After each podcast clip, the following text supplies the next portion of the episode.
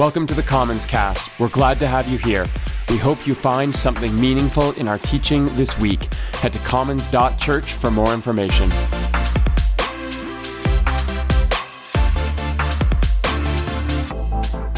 Now, a few weeks ago, I stood up here and I was a little bit Bobbi Bahumbug about Christmas preparations starting so early. I've come around though. And what helped me was a bit of a refresh of a couple old traditions, old rituals. Early in Advent, Jonathan and I went out to the forest to get a Christmas tree. We're on Team Real Tree for no good reason. And I realized I had never gone out to the forest myself to choose my own tree and have my husband chop it down with a sawzall. That's a Milwaukee Power Tools ad right there. And it was so fun and festive. And for the first time since living in Calgary, my Auntie Faye and I made my grandma Joan Salkeld's vanilla caramels together. Now, I grew up eating a lot, a lot of these caramels at Christmas time, but I had never made them myself. So that was a refresh of an old Christmas tradition, too, which made me realize that the effort to refresh refresh our rituals is exactly what Advent is for. You see, Advent is simply the season before Christmas. It is not much more complicated than that. Churches in the East start preparing for Christmas mid November. Churches in the West, like us, start a couple weeks later. And in the past, Advent was primarily concerned with penance. And that's not something we talk a lot about. But get this in the sixth century, there were these books called penitential books.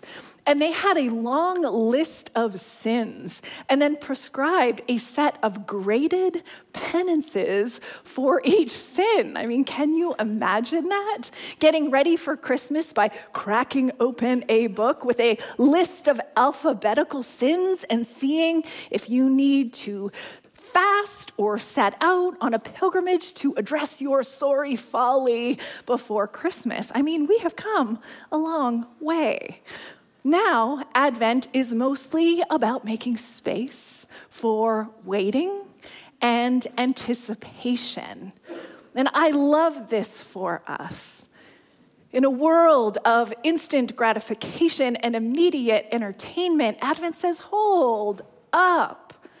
Sit tight and pay attention to the restlessness of the world. Remember the story about God drawing near. So, this year, our Advent journey has been about landscapes we overlaid on this familiar Christmas story. We've covered Joseph's valley landscape. And Scott reminded us that it is okay to feel a little lost along the way. And we've talked about this priestly couple meant to prepare the way for Jesus through their son, John. And Jeremy reminded us of this plains landscape by honoring a spirituality where things feel like they never change until they do. And today, we're in a mountain landscape with Mary in Luke chapter 1. But before we get there, let's pause and let's pray.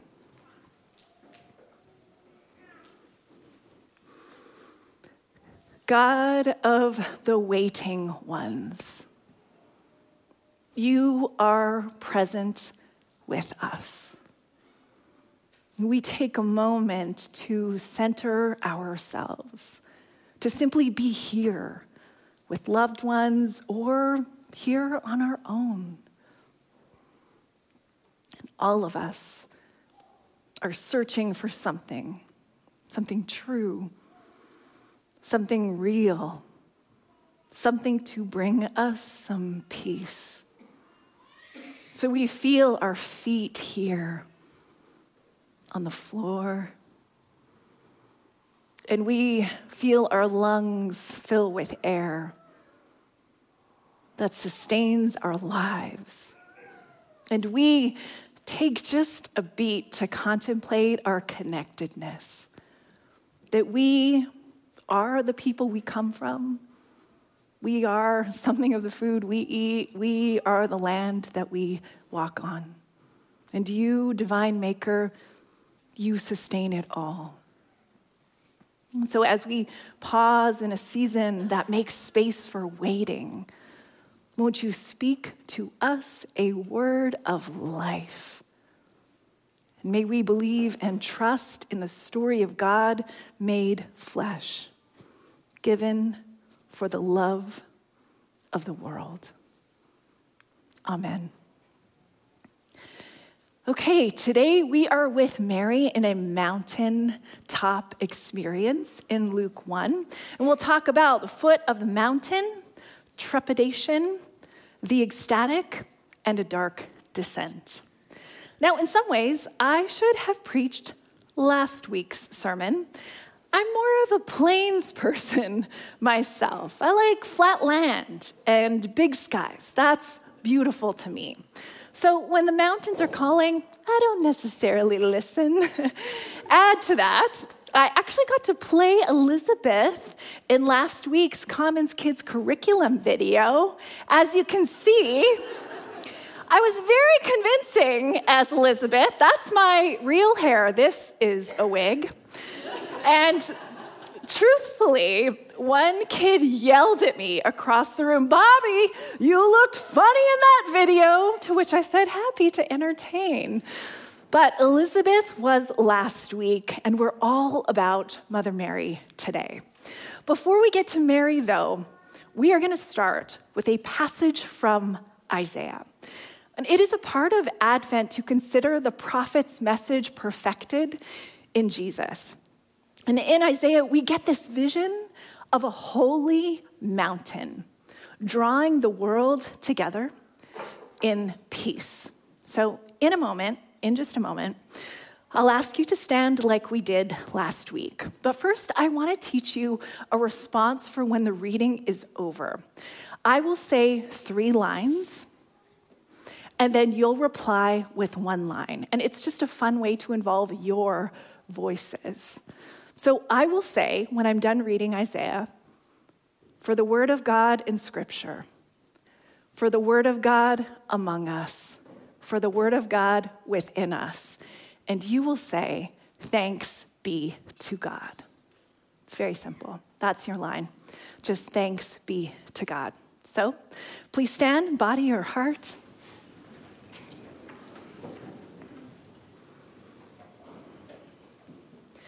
This is what Isaiah saw. In the last days, the mountain of the Lord's temple will be established as the highest of the mountains. It will be exalted above the hills, and all nations will stream to it. Many peoples will come and say, Come, let us go up to the mountain of the Lord, to the temple of the God of Jacob. God will teach us God's ways so that we may walk in God's paths. The law will go out from Zion, the word of the Lord from Jerusalem. God will judge between the nations and will settle disputes for many peoples. This vision is beautiful. They will beat their swords into plowshares and their spears into pruning hooks. Nation will not take up sword or missile or drone against nation, nor will they train for war anymore. Come, descendants of Jacob, let us walk in the light of the Lord. For the word of God in Scripture, for the word of God among us, for the word of God within us. Thanks be to God. Perfect. You can be seated. Okay, so Mary's story gets this introduction. Elizabeth, the wife of the priest Zechariah, has been pregnant for six months. And this matters because the gospel draws comparisons between these women. It is a perfect story setup. Elizabeth is old and barren, just like other Old Testament women late in life who put important babies into the world. And Mary is young, and she is at the beginning of her family story, only now pledged to be married to a man named Joseph a descendant of David. And we are meant to compare these two women, one old, the other young. One tried to have a baby for decades, the other did not intend to have one so soon. Both are visited by an angel's message. And for Mary, the angel Gabriel shows up in Nazareth, a town in the north. And we're told the angel goes to her. She has not gone looking for it. And the angel says, Greetings, you who are highly favored, the Lord is with you. Now, if it isn't obvious, the writer is getting our attention. Barren women having important babies. As readers of the Old Testament, we know about that. There's Sarah, the mother of Isaac. There's Rebecca, the mother of Jacob and Esau. There's Hannah, the mother of the prophet Samuel. But the writer of Luke wants you to know that Mary is neither old nor barren. And how do you portray the opposite of all that? You point to betrothal, you point to virginity. Nothing is less old and barren than that. So, at the foot of this mountain.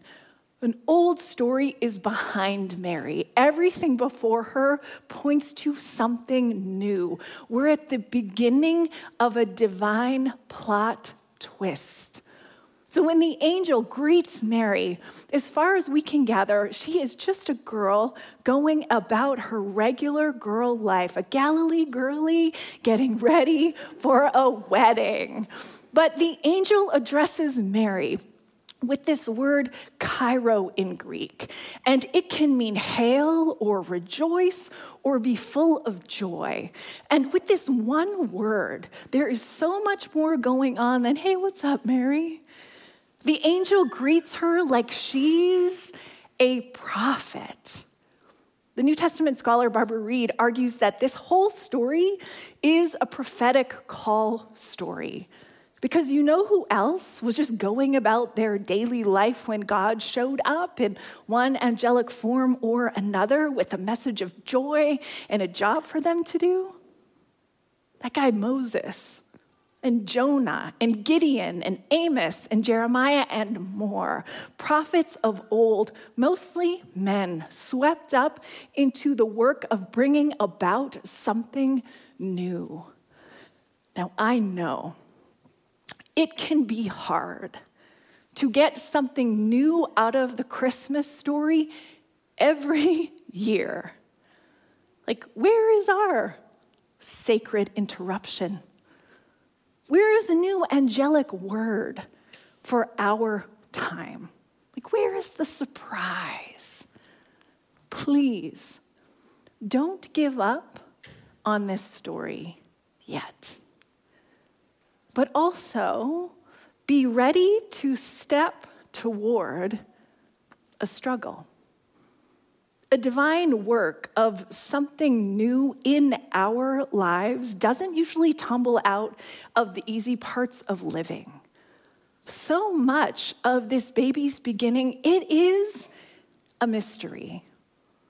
But one thing is a certainty this isn't an easy start to a story of redemption. This is a scandal. The woman is a prophet. The God baby is going to move through the birth canal. And even God isn't following the rules. And so we find Mary was greatly troubled at the angel's words and wondered what kind of greeting this might be. But the angel said to her, Do not be afraid, Mary. You have found favor with God. You will conceive and give birth to a son, and you are to call him Jesus. He will be great and will be called the Son of the Most High. The Lord God will give him the throne of his father David, and he will reign over Jacob's descendants forever. His kingdom will never end. How will this be? Mary asked the angel, since I am a virgin. As the angel maps out the plan, Luke firmly places Mary in the category of prophet. Any prophet worth their weight resists the call. They always ask, Are you sure, God? Are you sure you want to use me? Moses said, I don't speak so well. And Amos said, I'm no prophet and I'm no prophet's son. And Mary says, her voice, I believe, a little shaky with fear, How will this wild story involve me? And right now, in this moment, this is my favorite low key part of our Advent journey so far. Because here we get this perspective of an inner life. Mary is bothered, and she's welcome to challenge what all of this could mean for her. This is Mary's prophetic wait, just a minute, God. Things are moving too fast. I am just not there yet. The journey through Advent can give you space to acknowledge that you too resist change that could be good for you. You put off setting healthy boundaries.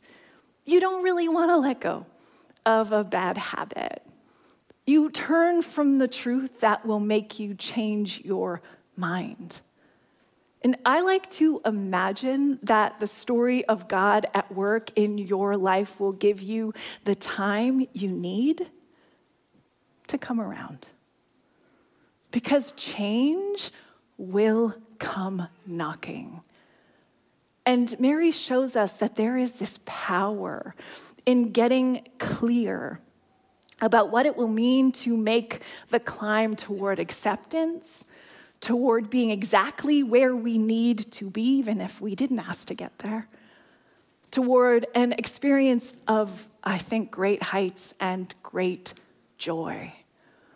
So the angel answered Mary, The Holy Spirit will come on you, and the power of the Most High will overshadow you. So the Holy One to be born will be called the Son of God.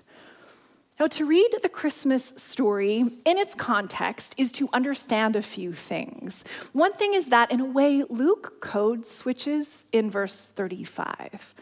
The writer goes from telling this new Hebrew story to telling a new Greco Roman story. It's true that a mortal woman giving birth to the Son of God is unknown in Hebrew scriptures, but it is a familiar Greco Roman trope to explain the origin of emperors and gods. And Greco Roman myths speak about how a god or goddess would come down from the mountain of the gods pretending to be a mortal. And in their shape shifting body, they would seduce and have sex with a human. And that's how you'd get powerful men worshiped as gods. These beginnings run through Hercules and Alexander the Great and Octavian, who became Augustus. And I respect how Luke stretches the story he's telling past religious boundaries. If this story matters, it has to matter to the whole world. So Luke says Mary's baby is even more special, even more powerful, even more divine than any of the gods and rulers, and especially more powerful than the god and the ruler Augustus. Augustus brought peace and reform, the underpinnings of which were violence and oppression. And because people reading Luke already know the end of the story, they know that the peace of Jesus would show a death dealing empire that life could not be stolen forever. But now I'm getting a little ahead of myself. Jesus is just a whisper here. And the story tells us where he'll come from the God most high, higher than any other in the pantheon. From the Holy Spirit, wisdom growing in a womb. We pass over these assertions like they're just warm and fuzzy. You know, it's Christmas. But these assertions are meant to challenge. This little gospel picks a bit of a fight with empire. So here's my question. In my own 45th Advent, how is a baby born in that time and that place? Born to challenge an empire and to expand a story of the long awaited Messiah. How is that baby meant for you and for me. Because I don't think we need a God who can arm wrestle other gods into the ground. I mean, is that interesting to you? If it is, you might be missing the point, and that's okay. We have all been there. We have all looked for the kind of power that crushes our enemies. The point of a theology of incarnation of trusting that the divine took on flesh as an act of loving solidarity. The point of that is to feel a closeness with something divine right here in our living and breathing and dying and crying and collapsing and gasping and caressing and avenging lives. We need a God who gets everything about all of our highs and our lows. Now, look, I don't always jump at the chance to climb real mountains, but sometimes I go anyway because I know it's good for me see the picture of me trying to get up to the top of a mountain after my friend Christy told me it would be so fun. It was not fun. If you can't tell, I'm terrified. I was so sure I was going to be blown off the side of that mountain, and I'd never live to show you that scary, sweaty selfie. So, in the spirit of our Advent landscape series, what if we see the challenge of the infancy narrative like the challenge of, you guessed it, climbing a mountain? Sure. This Christmas story challenges empires and boundaries in religion and people who think they know exactly how God works. But can you imagine that it also challenges the mountain of our hopelessness, of our numbness, of everything, everything we're afraid of. There is a thrill in the Christmas story. First, felt by Mary, whom we can imagine stands at the top of this mountain in her life at this moment of annunciation. Up here, as the angel speaks, her vista is vast. She sees how her ordinary life fits into a prophetic story of God coming down. And she teeters and she's windblown she pulls her tunic tighter around a part of her body that will make room for God. In mountain spirituality, peak experiences are where we encounter the ecstatic. In mountain spirituality, there's awe and there's terror and there's the attempt to put beauty into words, and you know what? Mostly failing and there's insight and innovation, and there's trust that's absolute. Mary knows what her answer will be for her life and for her community. And up here, she believes in what is good, the good that goes forward with her consent. You see, God prefers our company in the work of relieving the world's pain. So you can't stay on a mountain forever. You need to come down and help out. So now we make our descent with Mary. Mary answered, I am the Lord's servant. May your word to me be fulfilled. Then the angel left her. Mary says, I trust you, and I'm all in. Now, here's a curious thing. Well, we are so very familiar with the story of Jesus' beginning, of Joseph and Mary and angels and dreams, you will find none of these details carried over into the remaining writings of the New Testament. Paul and the apostles don't talk about a manger, they don't talk about a virgin, they don't mention any wise men and a star in the east. And one scholar says that what the Christmas story really does is put the ineffable in human terms. In other words, there is a darkness to understanding this story of God made flesh through Mary. Maybe you're not meant to see it all so clearly. In the fourth century, Gregory of Nyssa, he said it like this The knowledge of God is a mountain, steep indeed, and difficult to climb.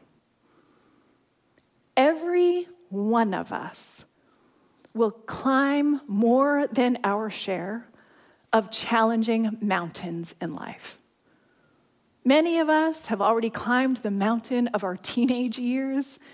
If you're lucky, we'll get to climb the mountain of a long life and of aging. Many of you are climbing the mountain of parenting or you're taking brave steps toward a career change, you're climbing a mountain as you get more tenacious about your own mental health journey, you might be almost at the top of finally feeling like your true self.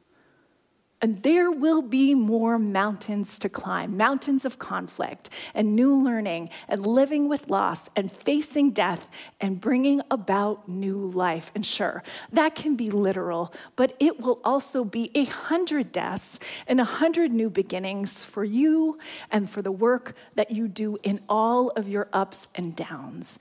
And here's what we do with this mountain mystery we put something of our experience into words. We tell our own stories as if they too begin in a secret, sacred place. You say, Oh, look, I'm changing. Oh, look, I am trying to be open. Oh, look, I am getting stronger. Look, I'm learning to love. I'm expanding with God and the universe. I'm giving more of myself away. And so shall you find on your journey deep within the naming and the waiting and the longing, the gentle heartbeat of God. Let us pray.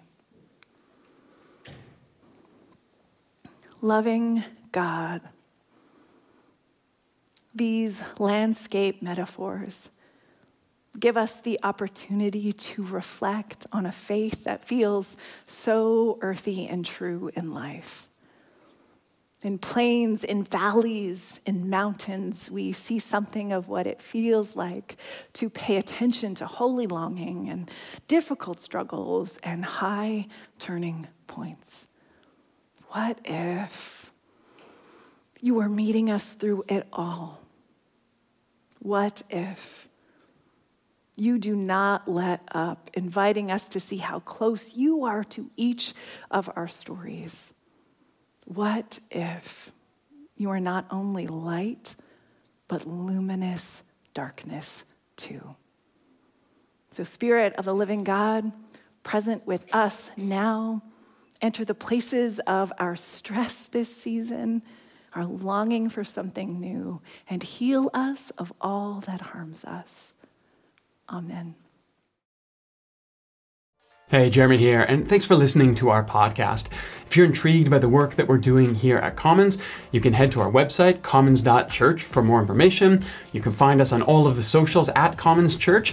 You can subscribe to our YouTube channel where we are posting content regularly for the community. You can also join our Discord server. Head to commons.church slash discord for the invite, and there you will find the community having all kinds of conversations about how we can encourage each other to follow the way of Jesus. We would love to hear from you. Anyway, thanks for tuning in. Have a great week. We'll talk to you soon.